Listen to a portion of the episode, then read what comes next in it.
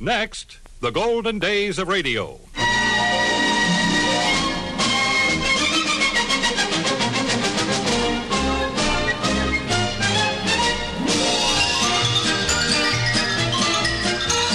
This is Frank Bresee welcoming you to the golden days of radio. Great moments from radio programs of the past with the world's most famous personalities. Those memorable moments when everyone listened to enjoy the make believe world of radio.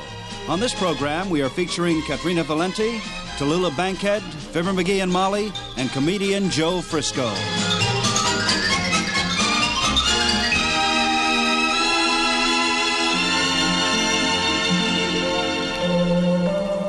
On July 4th, 1968, the American Forces Network in Europe celebrated its 25th anniversary. It was my pleasure to appear on that special 25th anniversary salute. And now, here's Army Specialist Jonathan Green on that memorable evening. Many of our listeners hear programs on AFN that end with a line something similar to This is the United States Armed Forces Radio and Television Service. Well, in case you didn't know, anything that ends like that means that that was produced in Hollywood by the folks at what we call AFRTS, Armed Forces Radio and TV Service. We have a man with us tonight who has come all the way from Hollywood just to be with us on AFN's 25th anniversary. He started with AFN doing a show from Hollywood, which went uh, exclusively on AFN, called The Golden Days of Radio, recalling some of the great moments in radio's history, the old drama shows and music shows and such. And it caught fire so much here with the European audience that it was syndicated. And uh, it is now circulated worldwide through the facilities of the Armed Forces Radio and Television Service. And uh, I think that this man can not only tell you a little bit about AFRTS, but some of the people that you hear from Hollywood. So let's welcome the master of ceremonies for those golden days of radio from Hollywood, Mr. Frank Bresee.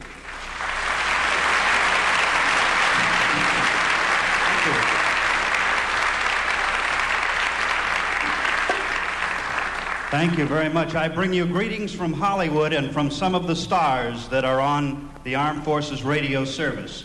I bring you a greeting from Ira Cook, one of the big stars. He couldn't be here in person, but he sent his thought for the day. His thought for today is the richest man in the world is the man with the most money.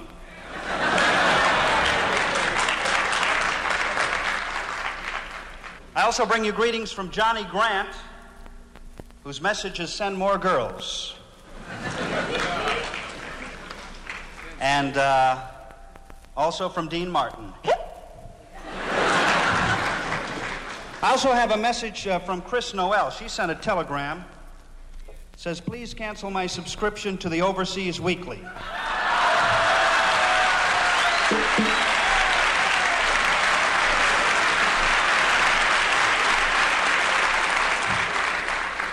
You're all readers, aren't you?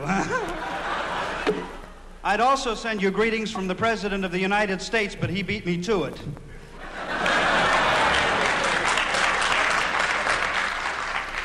I came over here for the 25th anniversary uh, to do some sightseeing, play some golf, and record three shows. I've had such a great time, I wish I could stay for a second day. But. Um, no, I flew over here all the way from Los Angeles, and it was, it was a pretty tough flight. We were on instruments for hours, going through rain, snow, sleet, fog, and hail. I'll never forget that bus ride to the Los Angeles airport. uh, thank you, Mother. Huh? Oh, th- that was the pilot. We finally, we finally got to the airport, and the plane wasn't cr- quite ready to take off, so I went in the, up in the sky room and had a few drinks. I flew blind all the way. That's kaput. But finally, I got in the plane. I'd been in the plane about 10 minutes. I looked out of the window. I said, My gosh, we're up so high, those people look like ants. One fella turned to me and says, Those are ants. We haven't taken off yet. and for a while, coming over the Atlantic, we flew at an altitude that didn't bother me. But we had to go up higher because the salt water was ruining the tires. and strangely enough, I was sitting on the plane, and the, uh, the stewardess came up to me. She said, In case of an accident, the pilot is the last one to leave the plane. I said, That's fine, but why are you telling me? She says, There he is, down there. it was a heck of a flight. Anyway, we landed in Frankfurt, and you should have heard the screams when I got off the plane. I unfastened the wrong belt.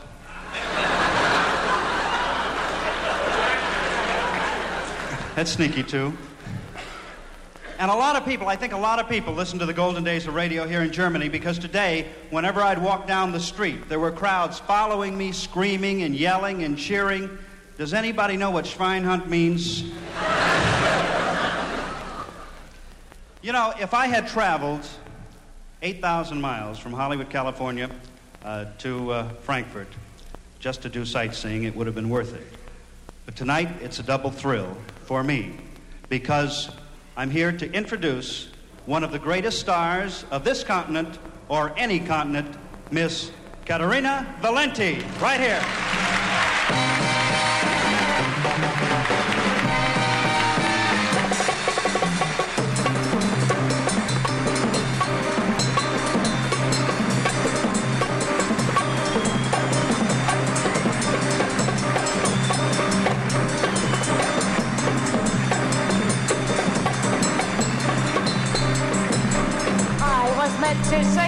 But I'm glad nonetheless. Oh, what a night this is going to be.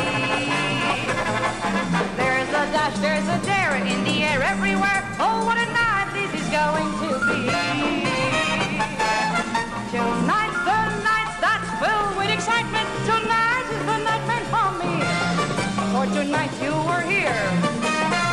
Who knows what might appear?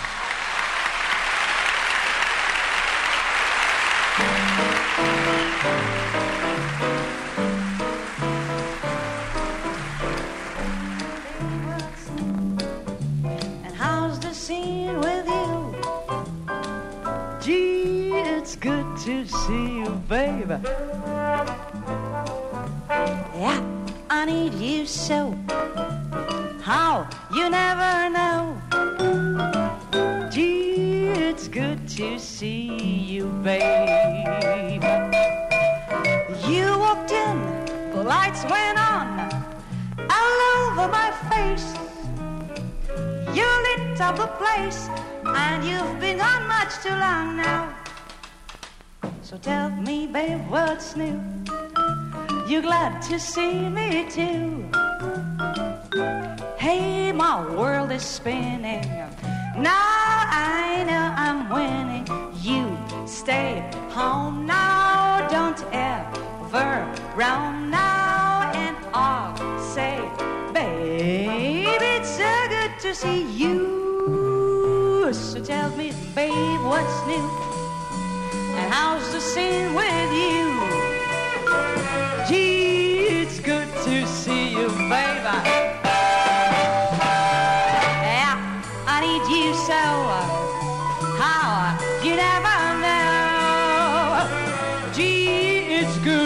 see you, babe.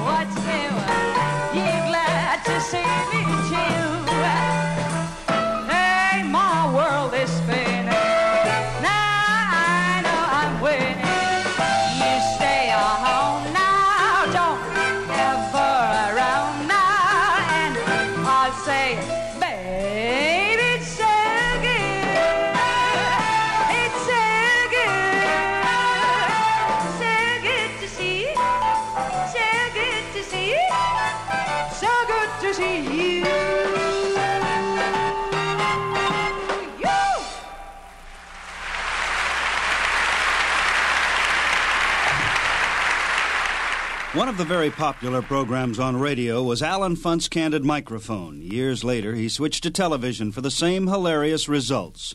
The sequences I particularly enjoy are the ones with the kids. You know, there's nothing that separates one generation from another as much as a different sense of humor. Here are some of the jokes that youngsters are telling each other these days. What's black and blue and goes ding dong? I don't know. What's black and blue and goes ding dong? A beat up Avon lady. Do you have any holes in your underwear? No. How do you get your feet in? the milkman came and he asked the lady how many gallons of milk she wanted.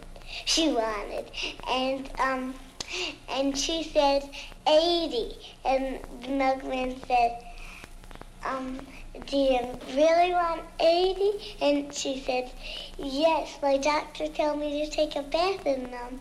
And, and, um, so, and, um, he said, you want it pasteurized? And he said, she said, no, only up to my chin.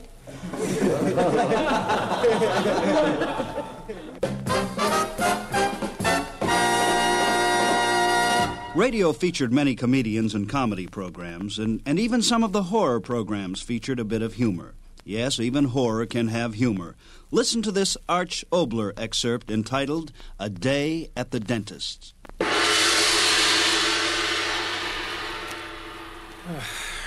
Any more patients, nurse? Yes, one just came in. He hasn't an appointment, but he says it's an emergency. Oh, do I know him? What's his name?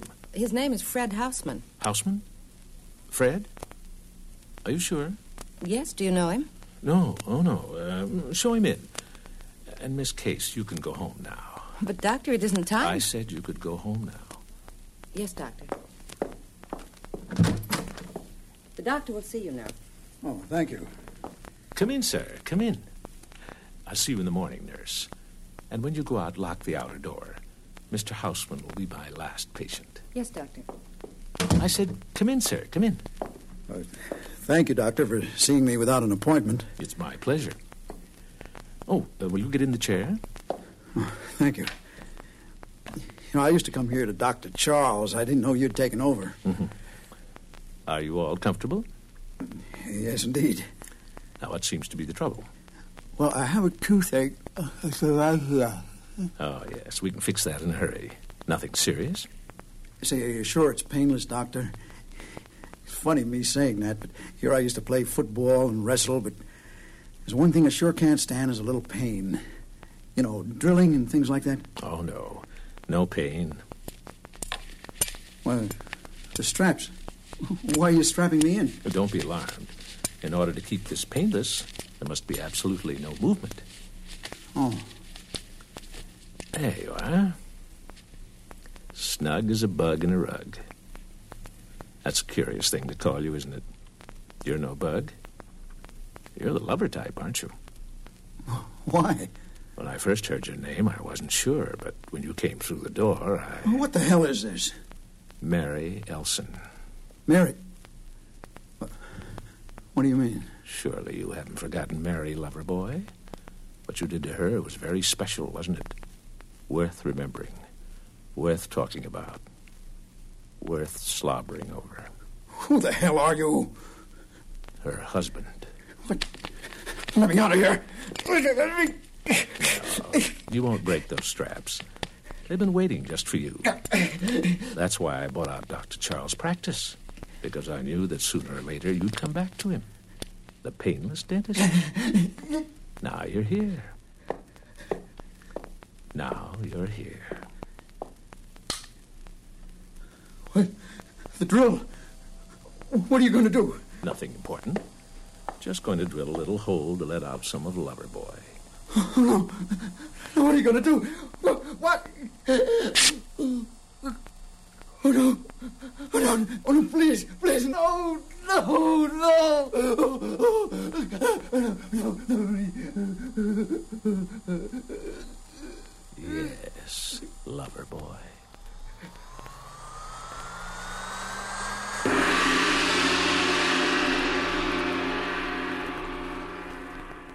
The Big Show on NBC Radio featured the most renowned personalities and performers in show business, and the famous Broadway stage actress Tallulah Bankhead was the mistress of ceremonies. I'll never forget the Sunday evening of March 9th, 1952, when Miss Bankhead saluted the popular radio team of Fibber McGee and Molly on their 20th anniversary with NBC. Well, darlings, we've planned a little surprise for you all this week. Out in Hollywood on March 11th, they're celebrating Wistful Vista Day. This is to honor two of radio's most beloved people, Marion and Jim Jordan. This is their 20th anniversary on NBC. We have asked Fibber McGee and Molly, as they are so lovingly known to all of us, to join the big show for a few minutes. So we skip across the country to Hollywood and bid them welcome. Hello, darlings. Say something wistfully, Vista, won't you, sweetie? Did you hear that, McGee? Did you hear Miss Bankhead? She called her sweetie. Well, you can't blame the kid for getting carried away on a sentimental occasion like this, Molly. No. Our anniversary. 20 years on NBC, and they haven't found out what's the matter yet. No. Just think of that. You think of it. It gives me a headache. Okay, Mommy. I hope Uncle Dennis is listening to us right now, McGee. He was living with us, you know, when we started on NBC. Yeah, boy, I used to get so tired of him sitting around the house while I done all the work. Now, that isn't true, dearie. Ah. Uncle Dennis tried to help, but he wasn't very strong. You remember the night the mosquitoes were so bad and he worked so hard swatting them? Some hard work. He killed four mosquitoes in the front hall and then went straight up to his bedroom and killed a fifth. Ah, 20 years ago. That was the year we first met the little girl who lives down the street from us now, McGee. The one who always giggles and says, Hi, mister. Hi, Miss McGee. Well, hello there, Teeny. I'm glad to see you. Hello, dear. We were just talking about you. I got a question for you, Teeny. As long as we've known you, you haven't aged a bit. How old are you, anyhow? Six years old, I bet you. Why, you were that old the first time we met you. Are you one of these leap year babies, February 29th, where your birthday only comes around every four years? Mm, I got a better deal than that, even, mister. Oh? My birthday is February 30th. It doesn't come around at all. Well, I was only guessing, of course. As the guy said when the shark swallowed his girlfriend Dorothy, it's only a dot in the shark. oh, my gosh, don't you get it, kids? Shot in the dark, dot in the shark. It ain't funny, McGee. Come to think of it, it wasn't funny when I said it 20 years ago either. So take it away, Tallulah. I tried.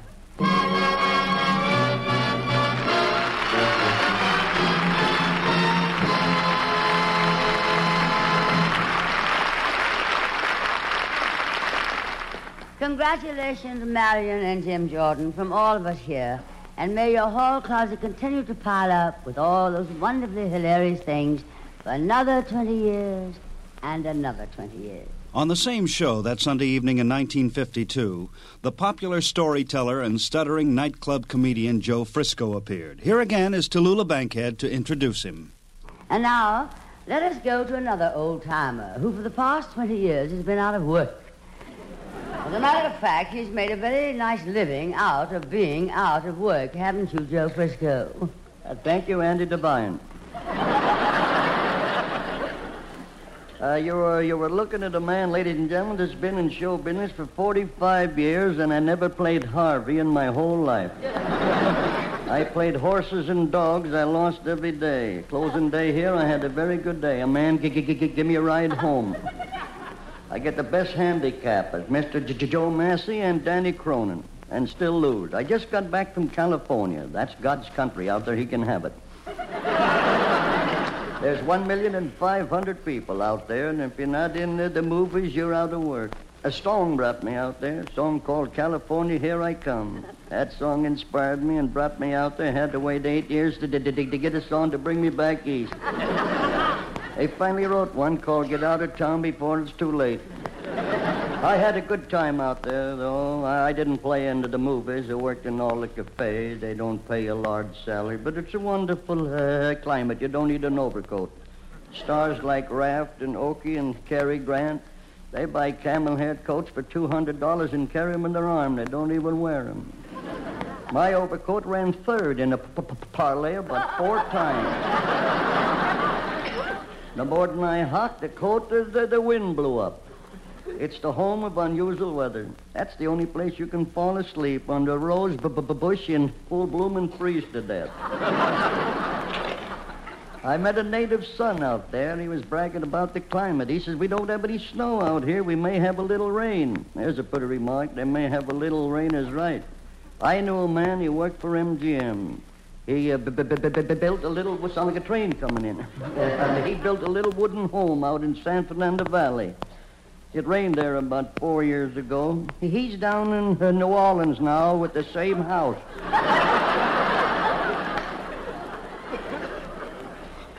I uh, I played on a program out there with uh, B- B- B- Bing Crosby, and he asked me if I was there through the courtesy of the, the racetrack. I says, no, Bing, I'm here through the courtesy of my uh, accreditors. He says, I thought you was a good horse player. I says, I was till I uh, started to play your horses. He says, what happened? What happened? I lost my wife, home, family, and everything. He says, Well, your trouble's over now, Joe. I've sold my stable. I says, Your trouble's over, but I got the habit now. but I'm going to a doctor that cures you from the horses. He says, I never heard of it. I ought to go to him, too. He says, Where's his office at? And I says, About a mile and an eight from here. He's, he says you couldn't make it a mile and a three sixteenth, could you? And I said the doctor's an old man. I don't think he can go that far. he says, uh, does the doctor take you off the horses cold? I said, no. He allows you to play a horse a day. And he, you mean he puts you on a diet like yes, of a horse a day. And uh, he says, did you have any uh, uh, uh, trouble with him taking you as a patient? I says, he didn't want to take me. He asked me how long I played him. I lied to him. I played him 30 years. I heard him say to the girl in the other office, um, I I got a, a, a mental case out here. He says, how did you know he was talking about you? I says, I was the only one in the room. It wasn't an entry. Uh, uh, but I, I went out to the track one day. They're doing a big $100,000 handicap. I couldn't see nothing. There was 60,000 people yelling and hollering. A guy in front of me was stepping on my feet. I look, he had a Panama hat on. I looked at him. Who do you think it was? The doctor with my money.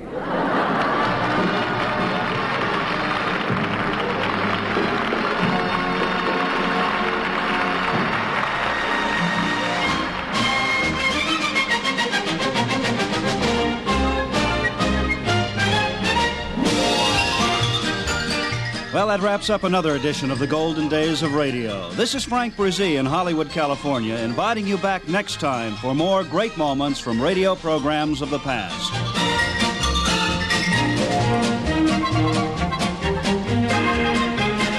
This is the United States Armed Forces Radio Service.